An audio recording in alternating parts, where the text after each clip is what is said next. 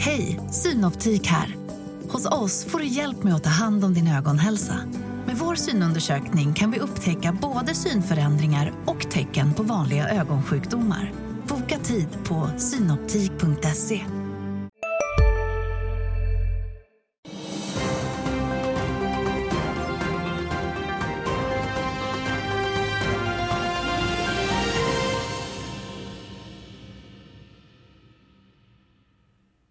morgon, välkomna tillbaka till er som varit med oss sedan halv åtta i morse. Nu har Rapportmorgon övergått till Börsmorgon onsdag 3 maj.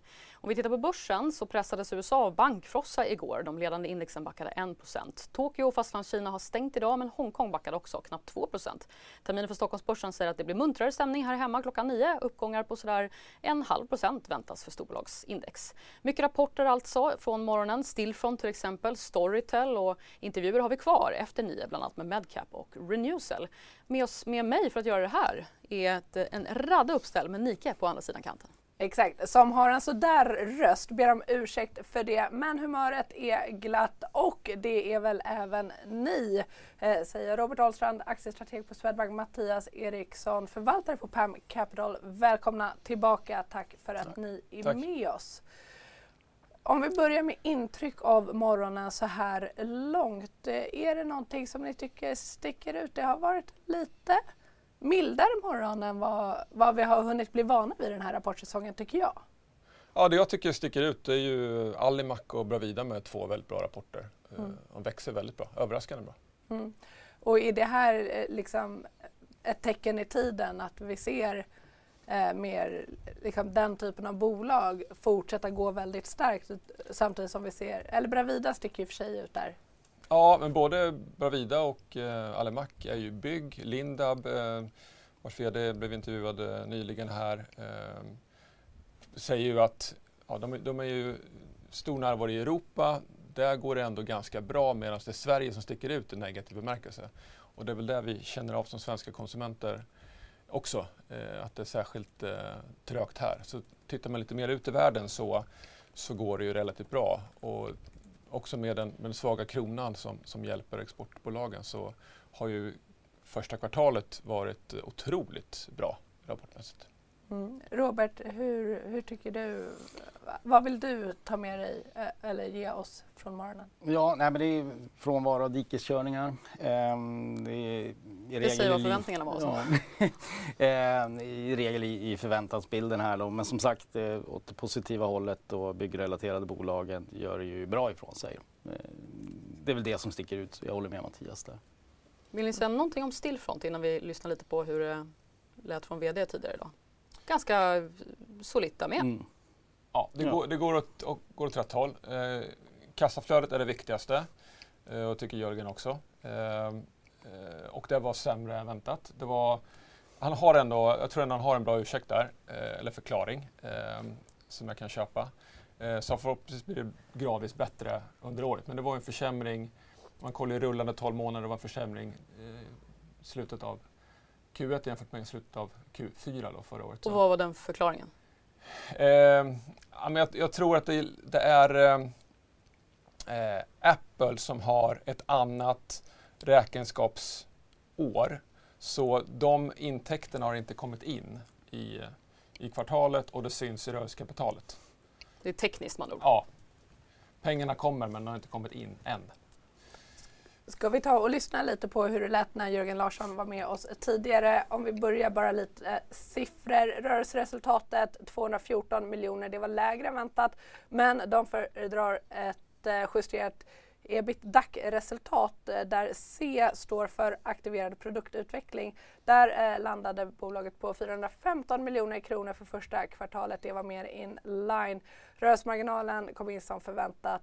Eh, försäljningstillväxten var negativ allra första perioden, januari kan man ju säga, den var ju väldigt svag. Men vi har ju sett en successiv förbättring under kvartalet och de senaste 12 månaderna så har vi minus 1 i organisk tillväxt. Sen är den totala tillväxten faktiskt 5% så att vår verksamhet växer fortfarande.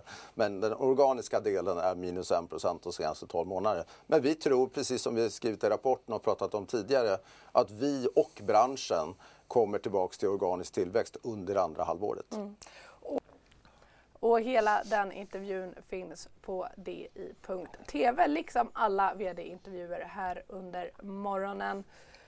Robert, eh, Stillfront går ju bättre än mobilspelsmarknaden i stort. Det är ändå ett styrketecken. Vad, vad tänker du om bolaget? Nej, absolut, och hur den tas emot idag det är ju notoriskt svårt i Stillfront. Det kan bli stora rörelser åt ändra hållet. Kanske innehåller rapporten något för alla. Eh, men något som hade kanske då överraskat marknaden åt det positiva hållet och kanske då eh, varit mer betryggande det är att det hade varit en överraskning på, på den organiska tillväxten då. Eh, hade den varit ännu bättre då eh, så kan jag tänka mig att, att eh, det var tillräckligt mycket som, som tittade åt det positiva hållet. Då. Ska vi titta lite på Lindab också när vi ändå håller på? Ett sådant här bolag som de Mm. flesta tycker om. Hur var den rapporten tycker du? Eh, bra. Eh, Eller? Ja, men det, det var ju ändå bättre än väntat. Det, det, det är klart att det går sämre. Och som Ola sa så eh, stål, de är ju stålintensiva överhuvudtaget. Men, men de är ju ganska breda på ventilationsdelen och profildelen eh, mycket Sverige eh, där det är en, en tuffare konjunktur.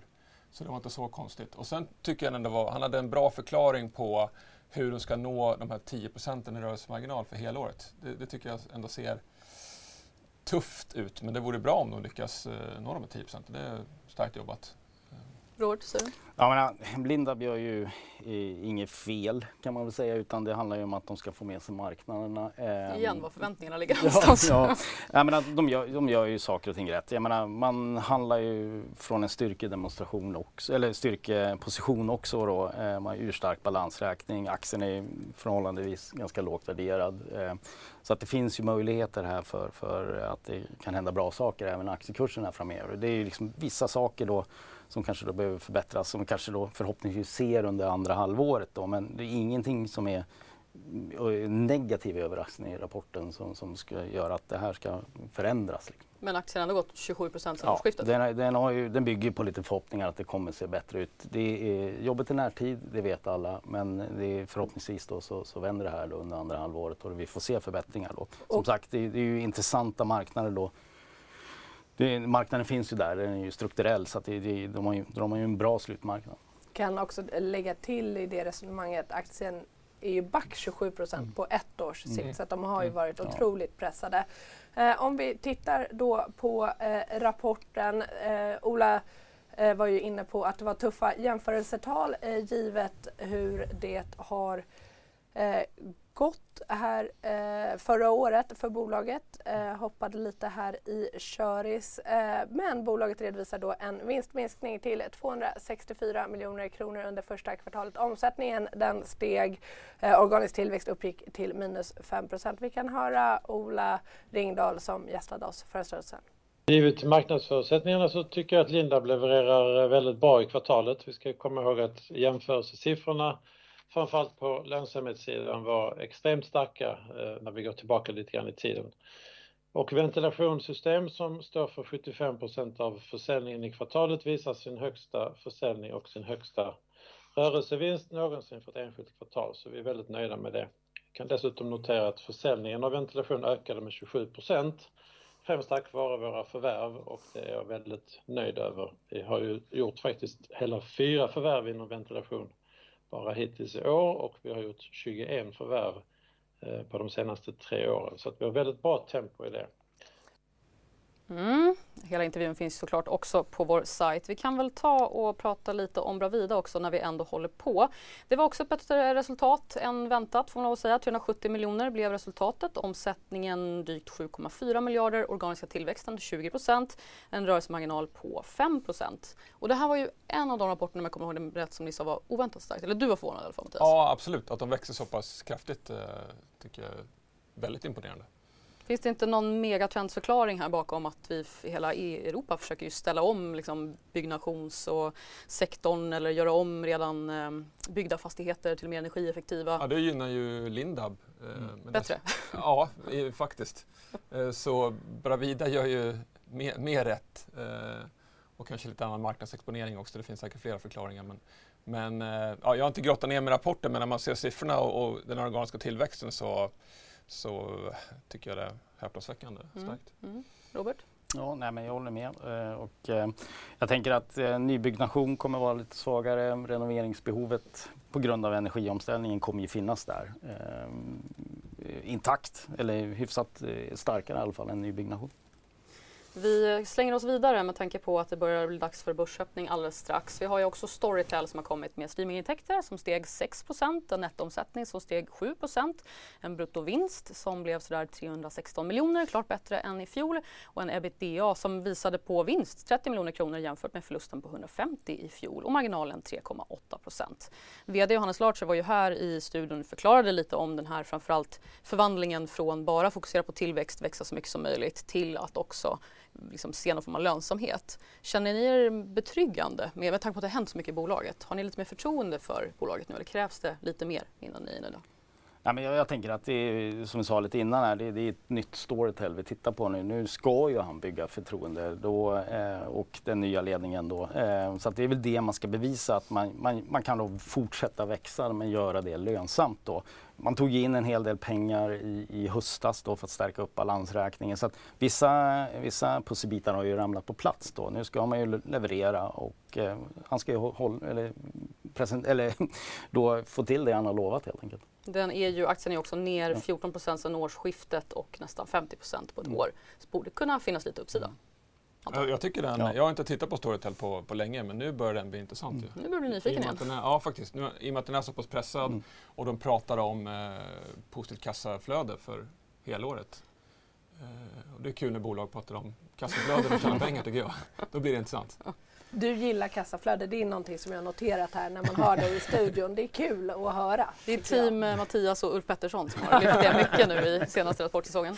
Eh, men det har ju varit eh, lite blandade rapporter idag. Några bolag har överraskat på uppsidan och det är någonting som jag upplever att man nästan har blivit eh, bortskämd med under den här rapportsäsongen. Framförallt då i verkstad.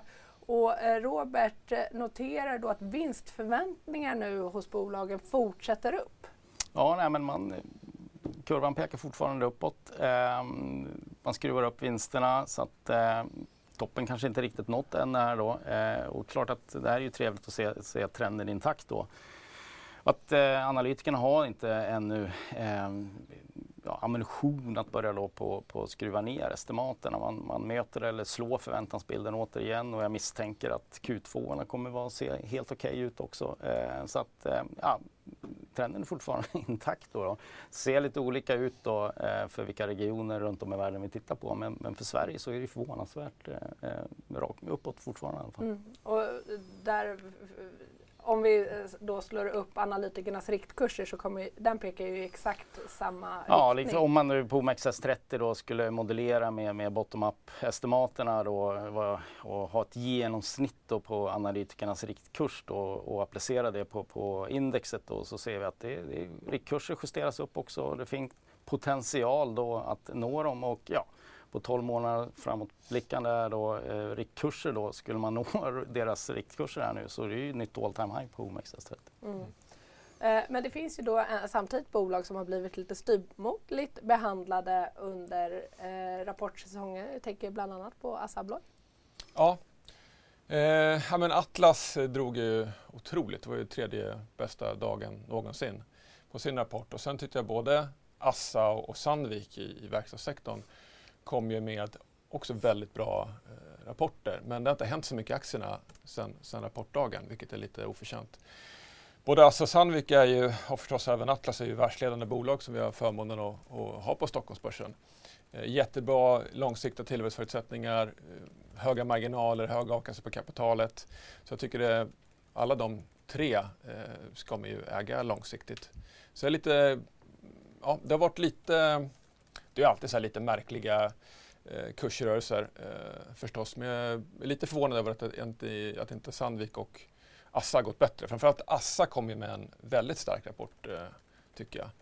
Organisk tillväxt på, på 8 eh, Sandvik hade ju ännu bättre organisk tillväxt och växte då även orderingången organiskt. Så väldigt, eh, väldigt imponerande eh, mm. siffror från dem också. Sen är väl oron där tror jag att man, man får dela upp det i konsument, och sen mer då tyngre verksamhet. Allt annat. Ja, för konsument är ju sarga, att man ser det på Thule och Dometic och Byggmax och, och så vidare. Det, det är ju väldigt, väldigt svaga siffror. Eh, och där hoppas man på en förbättring under andra halvåret. Medan risken för Atlas Sandvik Assa är ju att det blir sämre då andra halvåret i år och första halvåret 2024. Då kanske vi får den där lågkonjunkturen för de bolagen som vi har pratat så länge om. Det. Hörrni, så det väl... man lite orolig för. Just det, nu har eh, börsen öppnat. Ursäkta att jag avbryter men det är något så viktigt som att handelsdagen är igång nu på tur. Alltså, får se om det blir styrmoderlighet även idag. Klockan är nio i alla fall.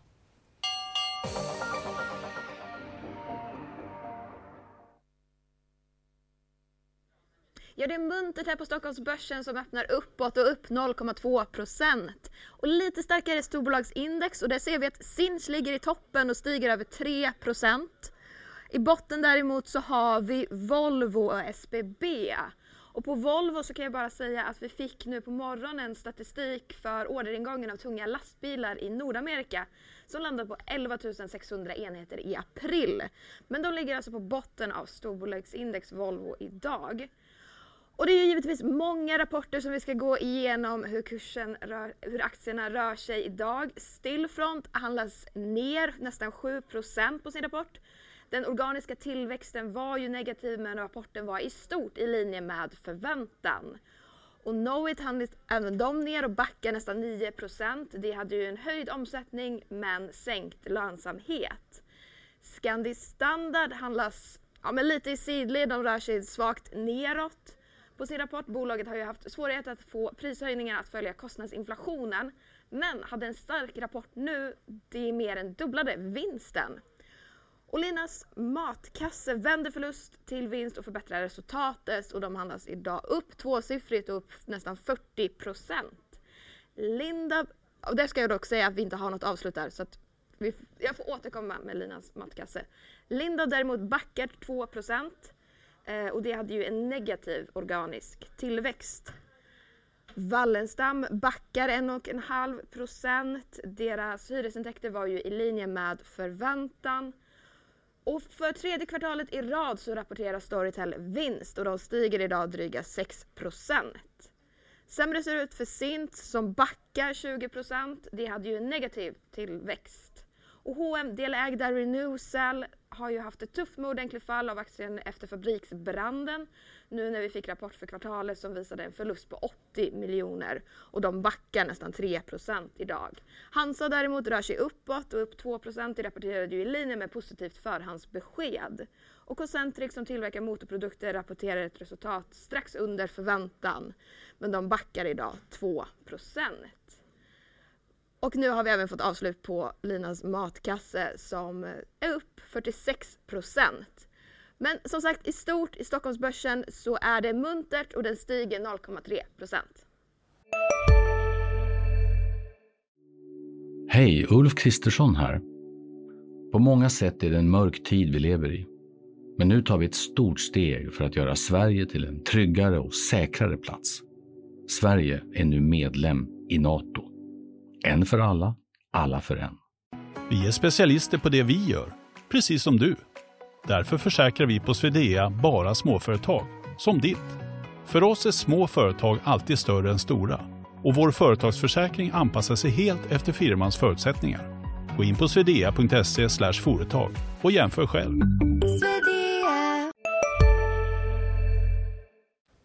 Tack så mycket för det Sofie. Verkligen blandade reaktioner där får man väl lov att säga. Uff, både för Sint och eh, LMK åt olika håll dock. Vi har fått ett tittarönskemål om att också ta upp Net Insight eftersom att deras rapport har kommit idag. Vi kan då avslöja att rörelsemarginalen blev 9,5 procent. Försäljningstillväxten var 15 procent i första kvartalet. Ett rörelseresultat på 12 miljoner och en omsättning som steg eh, 10 procent ungefär till 127 miljoner. Aktien i fråga rör sig inte speciellt mycket idag. Den är upp en halv procent, lite mer än börsen. Men det är ganska lite handel i den också som har minskat 12% sedan årsskiftet. Hoppas att det gav någonting mer till den här informationsfloden som vi försöker ta oss an. Men hörni, eh, reaktionerna. Alimak upp 11, Storytel upp 7. Vad tar ni fasta på? Ni får välja vilken ni vill. Även om jag sa två nu. Ja, men, eh, Storytel, ja, det är trevligt att få en positiv rapportreaktion. Eh, och som sagt, eh, jag, tror, jag tror att eh, man kommer bli mer intresserad av det här caset nu framöver. Och Bravida minus fyra trots den där starka rapporten. Ja, det, det, var, det var tufft tycker jag. Jag kastar in Lindab i den rapporten, ner en eller i den uh, mixen, ner 1 procent. Ja, jag hade hoppats på att de skulle få lite uh, bättre fart men inte än så länge. Och, och story, eller förlåt, Stillfront minus 6 då? Ja, det var en liten kursreaktion. Jag kollar nu vad snittkursreaktionen är på de senaste åtta rapporterna. Det är 15 procent. Ja, ja. det är lugna puckar Det är lugna puckar, ja. ja. Lugnt och fint. Men ska vi säga då att några av de här starka rapporterna blir det då är det att de är styrmodligt behandlade då idag eller är det mer att man avvaktar Fed och kanske tittar på lite andra Nej, men jag saker? tror att, med att rapportperioden har varit så pass bra så har ju förväntningarna eh, trissats upp en bit. Jag tror snarare det är en, en, en Fed. Ja, nej, men jag tänker också det att, att eh, alla modellerar lite sämre tillväxt. När ska lågkonjunkturen synas? Eh, vågar man extrapolera de här starka rapporterna fullt ut då? Ah, kanske inte. Eh, det är väl lite så som gås, gå, gås igenom då, helt enkelt i investerarkollektivet kan jag tänka mig. Mm. Det är ingen som har hunnit titta på eh, Linas matkassa eller? Han borde göra det tydligen. Ja, den är upp 60 procent nu. Så att vi får grotta ner oss i det medan vi fortsätter på rapportbandet. Ja, eh, det är en positiv eh, kursreaktion om än inte LMK stor. Eh, aktien är upp 1,5 procent för Medcap, ett investmentbolag inom läkemedel och medicinteknik. Bolaget ökar både omsättning och justerat rörelseresultat. En stark tillväxt i första kvartalet. Justerad ebitda ökade 33 procent. VD Anders Dahlberg är med oss nu. Välkommen till sändning. Hur vill du själv beskriva att 2023 har startat för er del? Det har startat väldigt starkt tycker vi. Vi har haft bra efterfrågan i de flesta av våra verksamheter. Sen är det klart att vi måste lyfta fram specialistläkemedel som i synnerhet har ett väldigt starkt resultat här där vi ser ett Eh, resultat från ett långsiktigt arbete med den egna produktportföljen som, som ger resultat här. Och eh, ser du... Jag kunde läsa mig till att tidigare så har du sett ett starkt momentum för alla affärsområden. Upplever du att den trenden fortsätter? Ja, båda våra affärsområden. Vi har ju två affärsområden, specialistläkemedel och medicinteknik. Och eh, båda affärsområdena levererar fint i första kvartalet. Um, och i, i specialistläkemedel så är ju leveransen synnerligen stark uh, där, där vi har ett ebitda-resultat som ökar med över 120 procent Ehm, och väldigt stark organisk tillväxt. Och det här är ju baserat då på, på den egna produktportföljen som växer, men vi har också en, en, eh, en positiv utveckling i de andra delarna av specialistläkemedelsverksamheten där vi har eh, CDMO och eh, licensläkemedel. På medicintekniksidan har vi fler bolag och där ser vi också att eh, områdena som hjälpmedel och nutrition går väldigt bra. Bolagen Abilia och Impact levererar väldigt fint. Vi har också fortsatt bra efterfrågan i bolag som eh, inom EKG och komponenter för röntgensystem. Så att eh, på det hela så, så, går det bra i den befintliga portföljen. Och sen utöver det så ska vi kommentera förstås att vi gjort ett förvärv som vi integrerar i medicinteknikklustret eh, som kommer in här och också bidrar till tillväxten. Ja, och I slutet av 2022 så såg du att ni hade väsentligt finansiellt utrymme för att göra ytterligare förvärv. Ni har gjort ett här under kvartalet. Hur upplever du att eh, ma marknaden är idag? Um, ja, men som sagt, vi, vi, har fortfarande ett stort utrymme och det här är ett arbete som, som pågår kontinuerligt i Medcap. Det är en av våra grundstenar i vår strategi. Ehm, och vi upplever att marknaden är, eh, den är fortsatt aktiv. Ehm, vi upplever att den är väl kanske svalare eller tar lite längre tid än vad den gjorde om vi jämför med eh, ett och ett halvt år tillbaka. Men vi tror också att det är sunt för vår del. Stort tack Anders Dahlberg för att du var med här i Börsmorgon. Eh, det är inte bara rapporter som kommer idag, Emily. Verkligen inte. Nyligen så har vi sett nyheten om att Altor, Harald Mix riskkapitalbolag, dumpar hela sitt innehav som han var näst största ägare i OX2, vindkraftsbolaget eller förnybar energibolaget ska vi sägas. Rabatten på försäljningen av innehavet som är nästan 10% av bolaget, den uppgår till 9% Det är också det som OX2 nu är ner i. Den handlas alltså till ungefär 72 kronor. Och sen årsskiftet så har OX2 backat en 17-18 procent ungefär. Altor var alltså näst största ägare innan det här. Hur ser ni på den här signalen? Så såg ni på den. Får jag kasta in en fråga? Är det så att Altor som riskkapitalbolag kanske inte ska vara med hela vägen? Att det är så man ska se på den här försäljningen? Eh, jag, vet inte vad deras uh, långsiktiga planer är. Om det, jag kan tänka mig att de vill ut med allt på sikt, men det är bara en gissning. Just att den inte har gått så bra hittills, vad vet jag, de kan behöva frigöra kapital, ser annat som är intressant mm. framför sig. Ja. Alternativkostnader då? Ja, kan vara det. kan vara det också. Ska vi passa på då att eh, prata lite sentiment? Eh, det är ju ett stort rapportfokus idag. Som ni hör så har min röst tagit stryk av dessa rapporter. Eh, men Robert, hur splittrat är sentimentet just nu? Ja, men jag får säga att det, det, är, det är ganska splittrat. Det finns, skulle jag säga, då, inget konsensus där ute. Det finns någonting för alla. Och, eh, men jag får en känsla av att, att många är negativa. Mm. Eh, och sen så finns det de som sticker ut kanske åt det positiva hållet. Då, då. Men om man tittar mellan tillgångslagen då så, så om man då tittar på hur man är positionerad då i världens viktigaste aktiemarknad då så är man ju då från spekulanternas sida, hedgefonder eller vad du vill kalla det, så är man ju då nettokort här på en extrem nivå. Då. Vi får gå tillbaks då till 2011 för att hitta en liknande nivå. Lite knepigt då med terminsmarknaden när det gäller aktier. Eh, det kan ju vara en hedge med mera eh, eller, liknande. Men det är ju i alla fall en nivå som sticker ut då och kan ju vittna om vad man har för, för syn då, Eh, på, på marknaden. Eh, och, eh, det kan man ju se igenom också för olika enkäter. Jag tror jag hade med mig en, en liten samlingsbild på, på det också. Hur, bara samla, hur man ska positionera sig. Ja, ja. Bara samla på mig och det jag sett i, i, liksom i, i marknaden senaste. Vi, vi, kan väl också säga att vi lägger ut den här på Twitter i efterhand. Det kanske inte är superlätt att se.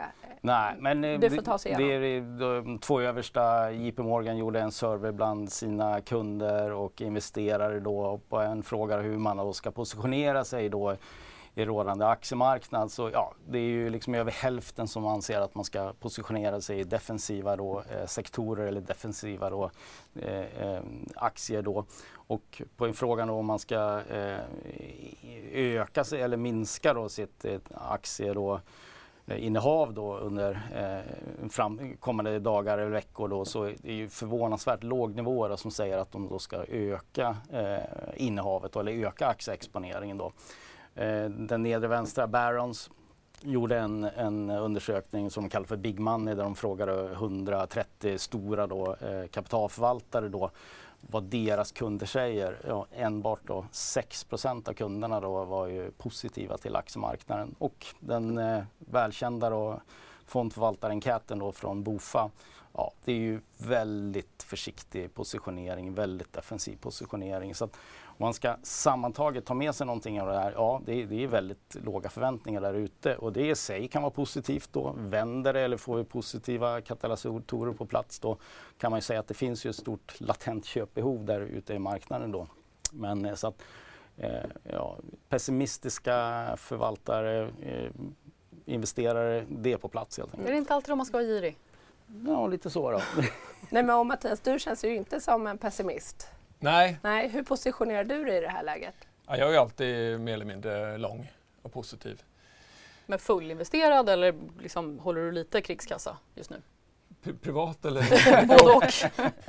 ja, men jag, I mitt jobb är jag alltid per definition uh, fullinvesterad. Så det är rätt skönt att slippa fundera på mm.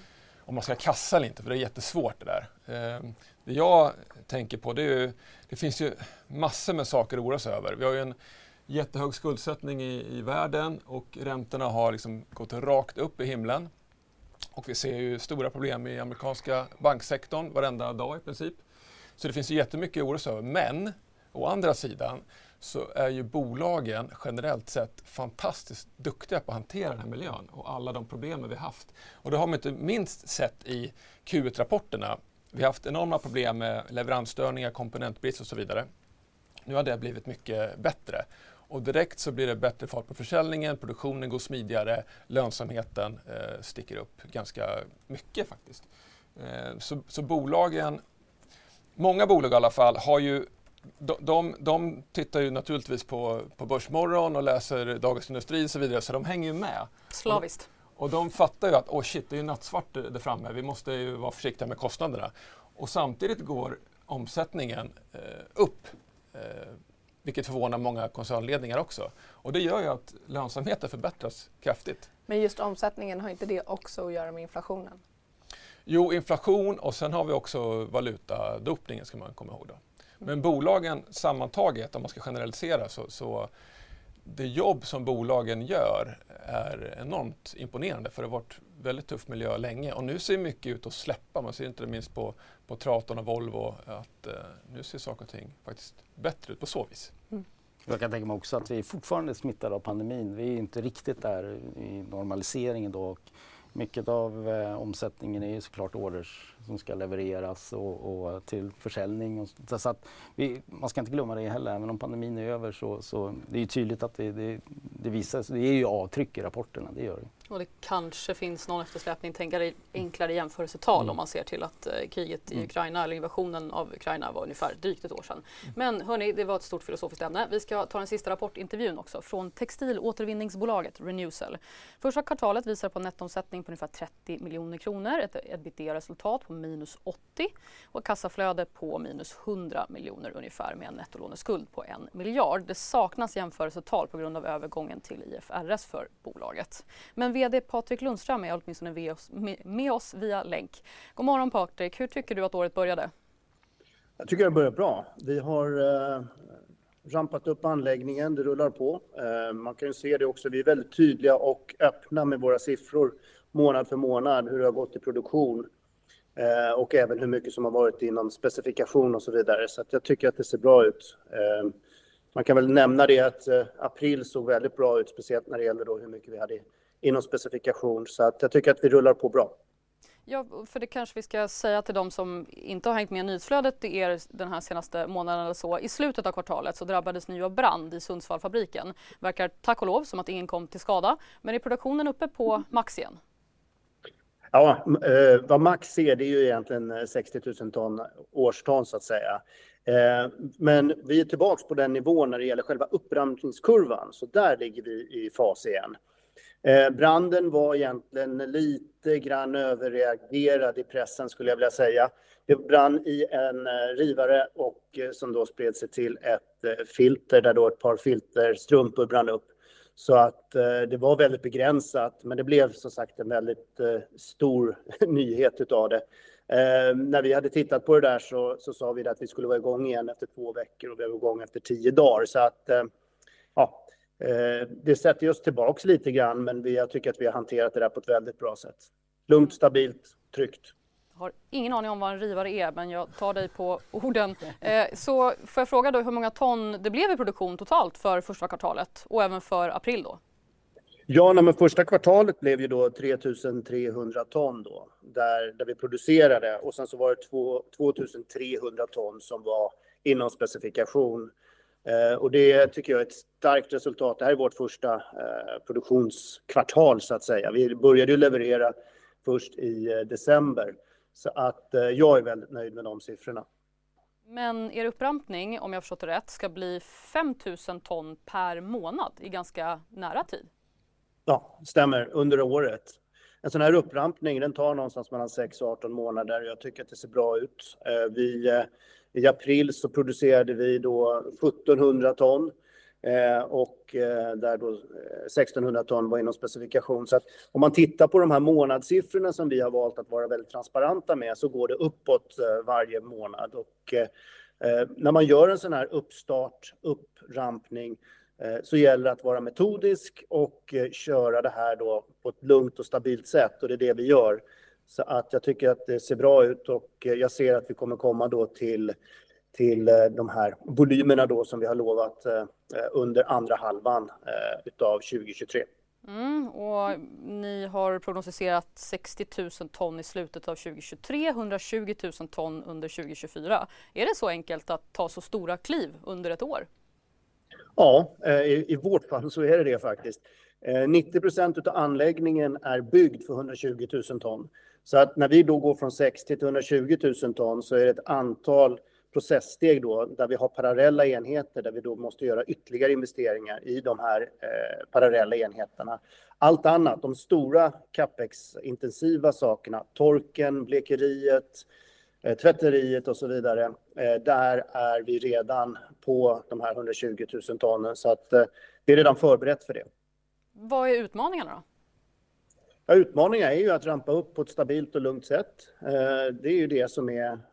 Eh, jag vill inte springa fortare än vad vi klarar av så att säga, utan här gäller det då att eh, se till att man får upp då mängden primavara så att säga. Och det tycker jag att vi visade under aprilsiffrorna eh, där vi då hade 94 procent prima primavara. Eh, och därefter då när man ser att man har kontroll i processen, ja då skruvar man upp hastigheten och då kommer det här då, då kommer då eh, mängden primavara då att sjunka något procentuellt sett, men sen så skruvar man på det här då. Det är på det sättet man skalar upp en sån här anläggning man är väldigt systematisk och noggrann i det här för att man inte ska eh, göra några fel. Men det här ser väldigt bra ut. Jag har inga, ingen oro idag eh, i alla fall, men sen vet man ju aldrig vad som finns bakom hörnet. Men idag så ser det väldigt bra ut för själva upprampningen. Nej, det har 2020-talet lärt oss att man ska aldrig räkna med någonting nu för tiden. Men jag vill säga också vad som kom ganska nyligen, 28 april. Ni förlänger er kreditfacilitet som det heter med på 75 miljoner för upprampningen av Renewcell 1. Räcker de 75 miljonerna till det? Ja, vi kommer ju börja. Vi säljer ju mer och mer också så att eh, vi ser att det där kommer räcka. För ni har ju då tecknat nya avtal med stora producenter, senast två kinesiska. Hur är intresset tycker du för er produktion, för tekniken och finns det någon form av, vad ska man säga, att någon ligger före? Att kinesiska bolag kanske är mer på tårna än europeiska eller Norden? Nej, vi ligger först eh, i det här. Det finns inget annat bolag i världen som har en eh, industriell återvinning av textilier på det sättet som vi har. Eh, det gör då att vi kan leverera till våra kunder alltså varumärkena i slutändan, en eh, 100% återvunnen eh, produkt eh, som också är återvinningsbar. Och när det då kommer ut kläder i butik ifrån då våran Circulose, vårt Circulose-material så kommer kunderna inte märka någon skillnad, utan det känns precis som vilka kläder som helst så att säga. Och det här gör ju då att vi blir väldigt intressanta för varumärkena för att vi, det hjälper dem att behålla sin affärsmodell också. Så att eh, jag ser att eh, vi har ett enormt intresse där ute. Marknaden är någonstans 110-120 miljoner ton, växer till 160 miljoner ton per 2030. Det är alltså en tillväxt på ungefär 5 miljoner ton per år. Om man leker med tanken att vi skulle ha en miljon ton per 2030 i kapacitet, då skulle vi ha 0,7 procent av världsmarknaden. Så att eh, det finns hur mycket som helst att, att jobba med där ute så att säga. Och eh, intresset är enormt. Förlåt, nu vet jag inte om jag missade just de här kanske regionala skillnaderna. Om det är så att Kina kanske ligger på er mer, så att säga, tittar mer än Europa eller väst? Ja, många av våra kunder ligger i Kina. Mycket av textilindustrin överlag ligger i, eh, i Asien och speciellt då i Kina. Men även Indien är jättestort. Eh, Vietnam och så vidare. Så att, eh, men sen har vi också väldigt mycket textiltillverkare faktiskt i, i, lite närmare i Turkiet, eh, Egypten och så vidare. Så att, vi ser ju att det finns ett stort intresse från alla håll, så att säga. Eh, men Kina är ett av världens största eh, producenter av eh, textilier. Då. Tack så mycket Patrik Lundström för att du gästade oss i Börsmorgon. Mm, Kina först på tårna när det kommer till det här. Vad, vad, tänker ni om det faktum att han säger att de är ensamma med den här tekniken? Och det måste ju också vara en megatrend i ryggen, att vi måste återvinna textilier. Ja men precis. Ehm, jag tycker det är jättekul att bolaget finns och vad det är de gör och att det finns noterat här. Ehm, är det investerbart här och nu? Jag vet inte. Det är brukar vara långa ledtider när det gäller rampuppmaskiner, ramp upp eh, maskiner, eller man ska rampa upp maskiner. Man kan dra kanske lite paralleller med skogen. Eh, när det är skogsindustrier, eh, då brukar det ta längre tid än förväntat och det brukar också kräva mer pengar än vad, man kanske då prognostiserar. Så det återstår väl att se. Men eh, det är en story i det här bolaget och, och, det kan ju räcka mycket väl för, för aktien då. Sen, sen ska man ju då leverera på de här prognoserna. Mm. Mattias? För mig är det för mycket förhoppningsbolag och för lite kassaflöden än så länge. Mm. mm. Men det är ju jätteintressant det de gör, absolut. Mm. Ja, lite så, vilket känns som också lite problem när det kommer till medicinteknik, bioteknik eller ja. grön teknik. Mm. Att mm. En produkt kan låta jättebra men själv har man för dålig kunskap mm. för att värdera om det är en bra investering eller inte. Skönt att ni är på samma tåg. Ja. Hörrni, eh, vi har pratat om det, det är otroligt stora rapportrörelser idag. Flera bolag har också svängt, bland annat Lindab har vänt upp eh, samtidigt som marknaden överlag surnat till lite. tänker att vi går ut till Sofie Gräsberg igen för att stämma av eh, lite mer kring hur marknaden utvecklas. Ja, det är inte lika muntert här nu, men det rör sig ändå uppåt upp 0,1 procent. Om vi tittar på storbolagsindex så ser vi att Sinch är den stora vinnaren just nu som är upp 4. Medan Volvo ligger i botten och backar nästan 3. Och som jag sa tidigare så har vi fått första statistik för orderingången av tunga lastbilar i Nordamerika som landade på 11 600 enheter i april. Men om vi tittar på de stora rörelserna från de rapporterade bolagen så Linas matkasse står ju helt klart för den största rörelsen och de är upp över 70 procent. Eh, och de vände ju förlust till vinst. Sint däremot rör sig åt andra hållet och backar dryga 30 procent och de hade ju en negativ tillväxt. Även Alimax står för en stor rörelse, de är upp tvåsiffrigt och det överträffade ju förväntningarna bland annat när det kom till lönsamhet. Bravida däremot backar nästan 3 procent. De hade högre vinst än väntat men marginalen var sämre. Stillfront ligger fortfarande och backar, de är ner 6% ungefär. Och Knowit är ner 8,5% De hade ju höjd omsättning men sänkt lönsamhet. Och Storytel som vi har pratat en hel del om, de stiger 5% efter att för tredje kvartalet i rad rapporterat vinst. Renewal som vi precis pratade med, de rör sig neråt 0,3% på sin rapport. Och Hansa däremot stiger 3% Sen tog jag upp Securitas, de rapporterar ju inte förrän i eftermiddag, efter lunch. Och inför det så sjunker aktien nästan 1% Men förväntningarna är ju ett omsättningslyft så vi får se hur aktien rör sig när rapporten väl kommer. Men som sagt, det är på plussidan på Stockholmsbörsen även om inte lika munter precis som vid öppningen men det är ändå upp 0,1. Stort tack för det Sofie. Ja, det är mycket eh, rapportbolag. LMK nu bara upp 70 procent, var upp 100 procent där ett tag. Det ska sägas att de har ett börsvärde på sådär 80 miljoner ja. eftersom att bolaget i princip har fallit ihop.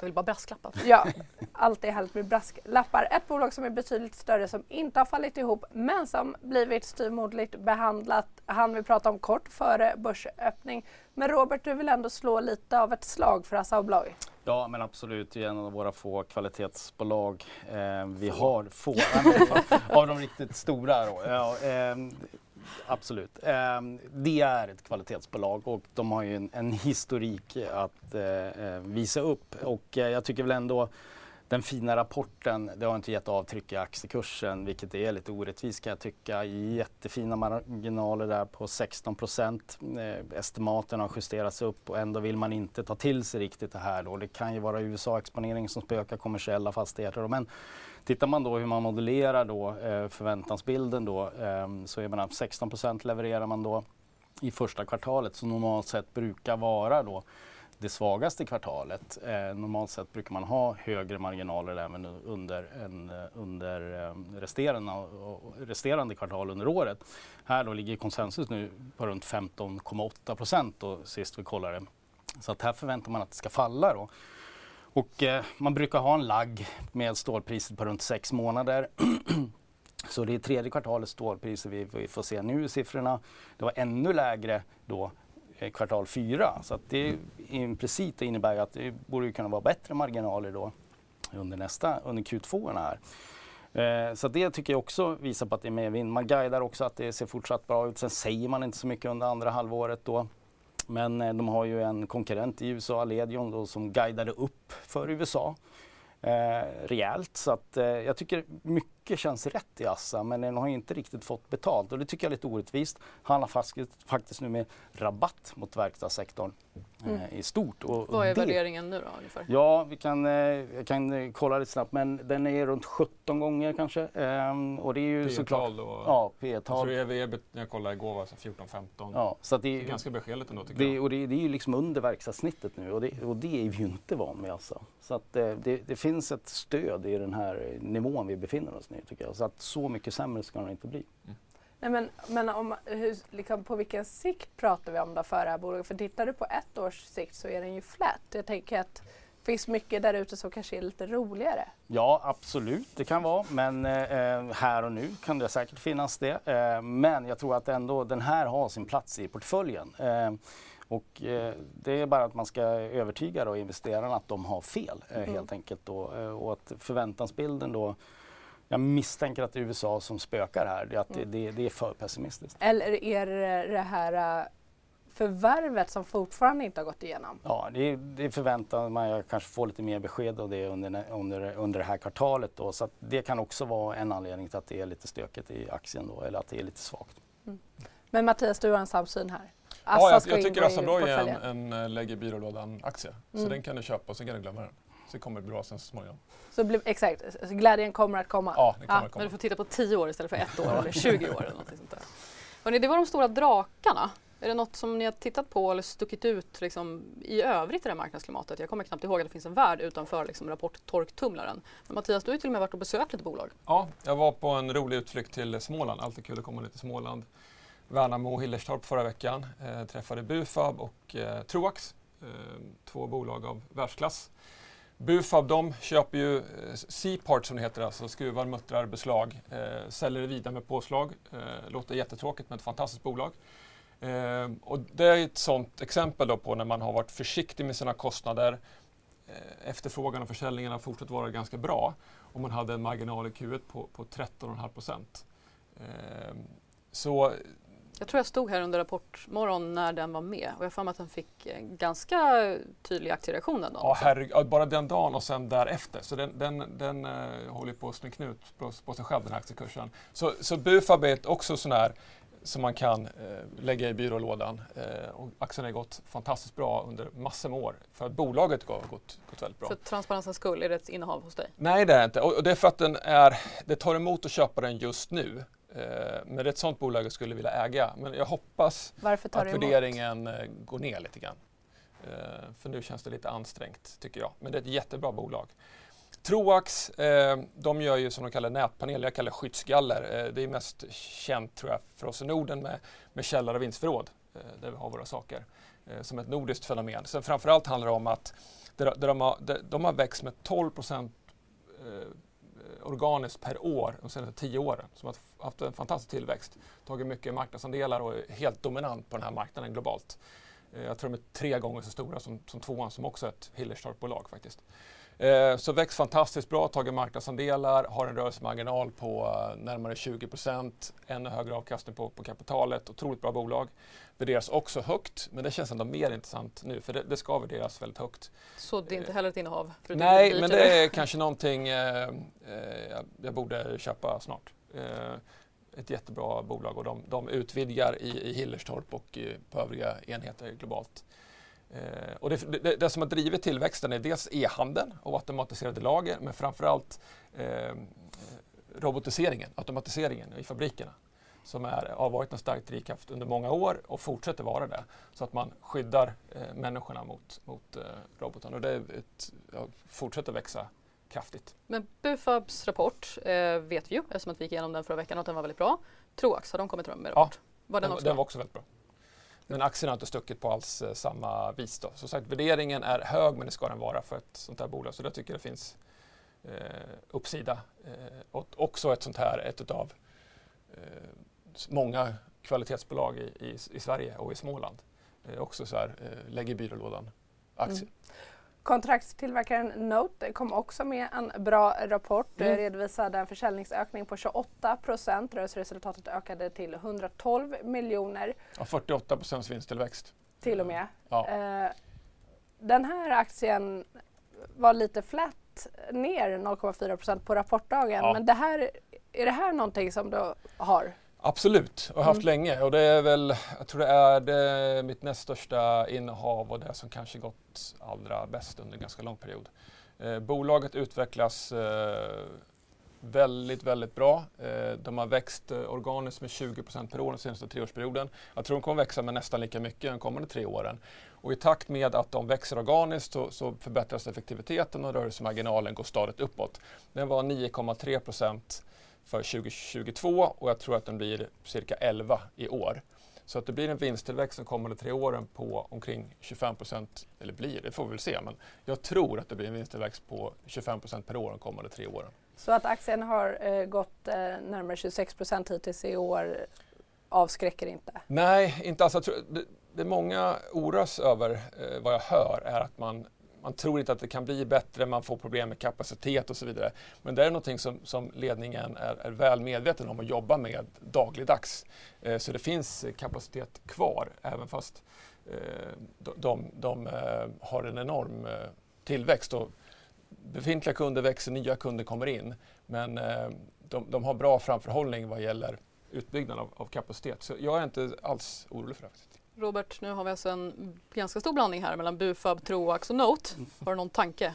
Att eh, Mattias då säljer in casen är ganska bra. det, Inga du låter spännande. Jag, jag har inte jättekoll på bolagen men det låter intressant. Men kanske lite sent på tåget då om ja, Bufab eh, ja, gick så mycket under ja. sen-rapporten. Kanske komma ner. hörni, vi har pratat otroligt mycket rapporter, bolag. Vi har inte ens hunnit nämna eh, dagens Veckans? Veckans huvudnummer. Eh, Fed kommer i kväll eh, klockan åtta. Eh, förväntningar, farhågor, Robert? Ja, nej, men eh, det ligger nog i marknadens förväntningar. Man höjer 25 punkter, sen tar en paus. Men eh, så att det kommer nog förmodligen hända. Det är nästan fullt prissatt då i marknaden. Det hela bygger på nu vad man säger då. Om man säger att man är klar eh, och ska utvärdera det här. Eh, det kanske då marknaden tar emot det positivt. Det handlar ju snarare då om vad marknaden och vad Fed signalerar här framöver då. Det här är ju en, en förväntansbild då hur, på Fed Funds då där man, man prissätter då förväntansbilden och vi ser väl att det är ehm, man kommer höja här då i, i maj. Eh, och sen Jag försöker ska... se tidslinjen här. Är det mm. september där staplarna börjar vända neråt? Ja, men precis. Då, och mot slutet av året då så börjar det på krypa in då i december här eh, räntesänkningar. Då. Den här har faktiskt då blivit lite mjukare sen igår då när jag skickade in den här bilden då. Så att det ligger ett par räntesänkningar i slutet per året. Och det är ju, det är det här då vi kan se att det kanske är lite förväntningar eh, i marknaden då eh, som förändras då beroende på vad man säger. Ja, men och hur tydlig kommer Jerome Powell vara ikväll? För räntesänk, att signalera räntesänkningar och då få ett rally känns ju inte som att det är det man vill det ha. Det vore väldigt mjukt då att man säger implicit att man är klar nu med räntehöjningarna och då säger att ja, nästa steg kanske är att vi kommer mjuka beroende på att vi ser att inflationen faller ner nu enligt, enligt eh, ja, i, i, i, i bra takt och, att vi ser att det, arbetsmarknaden kommer försvagas och då får vi se då om marknaden tar emot då de här negativa nyheterna kan man väl säga då, positivt då. Eh, men eh, jag skulle tänka mig att man, man kommer nog lämna dörren öppen för, för eh, hur man går, kommer hantera kommande data då. Så att jag tror inte det skulle vara väldigt mjukt att man säger att nu är man klar. Mm. Mattias, har du köpt hem popcorn och lagt ölen på kylning? jag, ska, jag ska fokusera på att smälta rapporterna. Idag är det liksom sista stora rapportperioden, eller rapportdagen för mig, så jag ska smälta rapporterna. Eh, och sen vore det ju önskvärt om eh, globala räntor, inte bara USA utan generellt, att det stabiliseras. Eh, nu är man ju på ja, typ 5 i USA och 3,5 i Europa, Sverige. Så det är väl lagom. Så kan väl de ta en lång, lång semester på centralbankerna och, och vi kan fokusera på bolagen igen tycker jag. Så håll inte på att förstöra så mycket, utan ta det lugnt med räntan. Det, det kommer bli bra. Jag håller med. Men är det så att, att man känner att Fed verkligen förstör för bolagen? Nej, inte, inte förstör, utan, utan det är för mycket fokus på vad den där J-Pow eh, säger. Man ska försöka tolka det hitan ditan. Är det hans Instagramkonto? Det. Mm. Eh, det ägnas på tok för mycket energi. Det borde läggas på annat, viktigare saker. Men faktumet att amerikanska långräntan då stabiliserats, kanske ta i på en tre månads period, men den verkar ju tajtas till i sitt intervall. Den mm. verkar handla så här 3,5-ish procent nu. Ja, det har ju varit en galen volatilitet här de senaste månaderna så att eh, det vore ju bra också om den kommer ner. Att vi får se de här tvära stora kasten av räntemarknaden för det påverkar ju också vad som sker i aktiemarknaden då implicit. Så att eh, jag tror att där behöver marknaden då eh, kalibrera förväntansbilden och att vi, vi får ner volatiliteten helt enkelt. Det eh, blir slutordet. Stort tack Robert Ahlstrand, och Mattias Eriksson för att ni har varit med här under både Rapportmorgon och Börsmorgon. Eh, men dagen är ju långt ifrån över. Räntebeskedet blir känt klockan åtta, halv nio så eh, kan ni se presskonferensen från J. Pau här i eh, det i TV. Får se då hur mjuk eller eh, hård Jerome Powell, Fed-chefen, är. Börskoll klockan två och imorgon så är Rapportmorgon tillbaka 7.25. Det är en lång rad rapporter även imorgon. Vi börjar med eh, Biko och slutar med Ambea. 7.25 är alltså eh, tiden att ställa klockan på. Mm, vi kan väl ta börsen också innan vi helt släpper er för dagen. Det är så ganska milt uppåt på indexnivå och desto större rörelse då för de rapporterande bolagen. Storytel upp 7 alltså. Sint minus 30, Knowit upp 5, Alimak upp 10 Lindab upp 7. För att nämna några, det är alltså ganska dramatiskt där ute. De amerikanska terminerna brukar vara extremt lugna inför ett Fed-besked. Det är de nu också, men med en liten inkling på uppsidan i alla fall. Ja, vi sänder alltså Rapportmorgon imorgon igen som ni sa, men glöm inte att ni kan få både Rapportmorgon och Börsmorgon som poddar. Vi finns där poddar finns. Nu säger vi i alla fall tack för att ni har tittat och på återseende imorgon.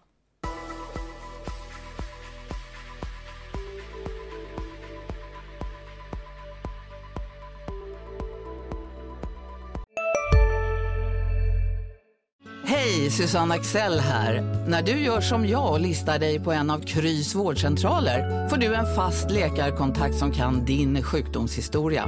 Du får träffa erfarna specialister, tillgång till lättakuten och så kan du chatta med vårdpersonalen. Så gör ditt viktigaste val idag, lista dig hos Kry. Upptäck det vackra ljudet av McCrispy Company för endast 89 kronor. En riktigt krispig upplevelse. För ett ännu godare McDonalds.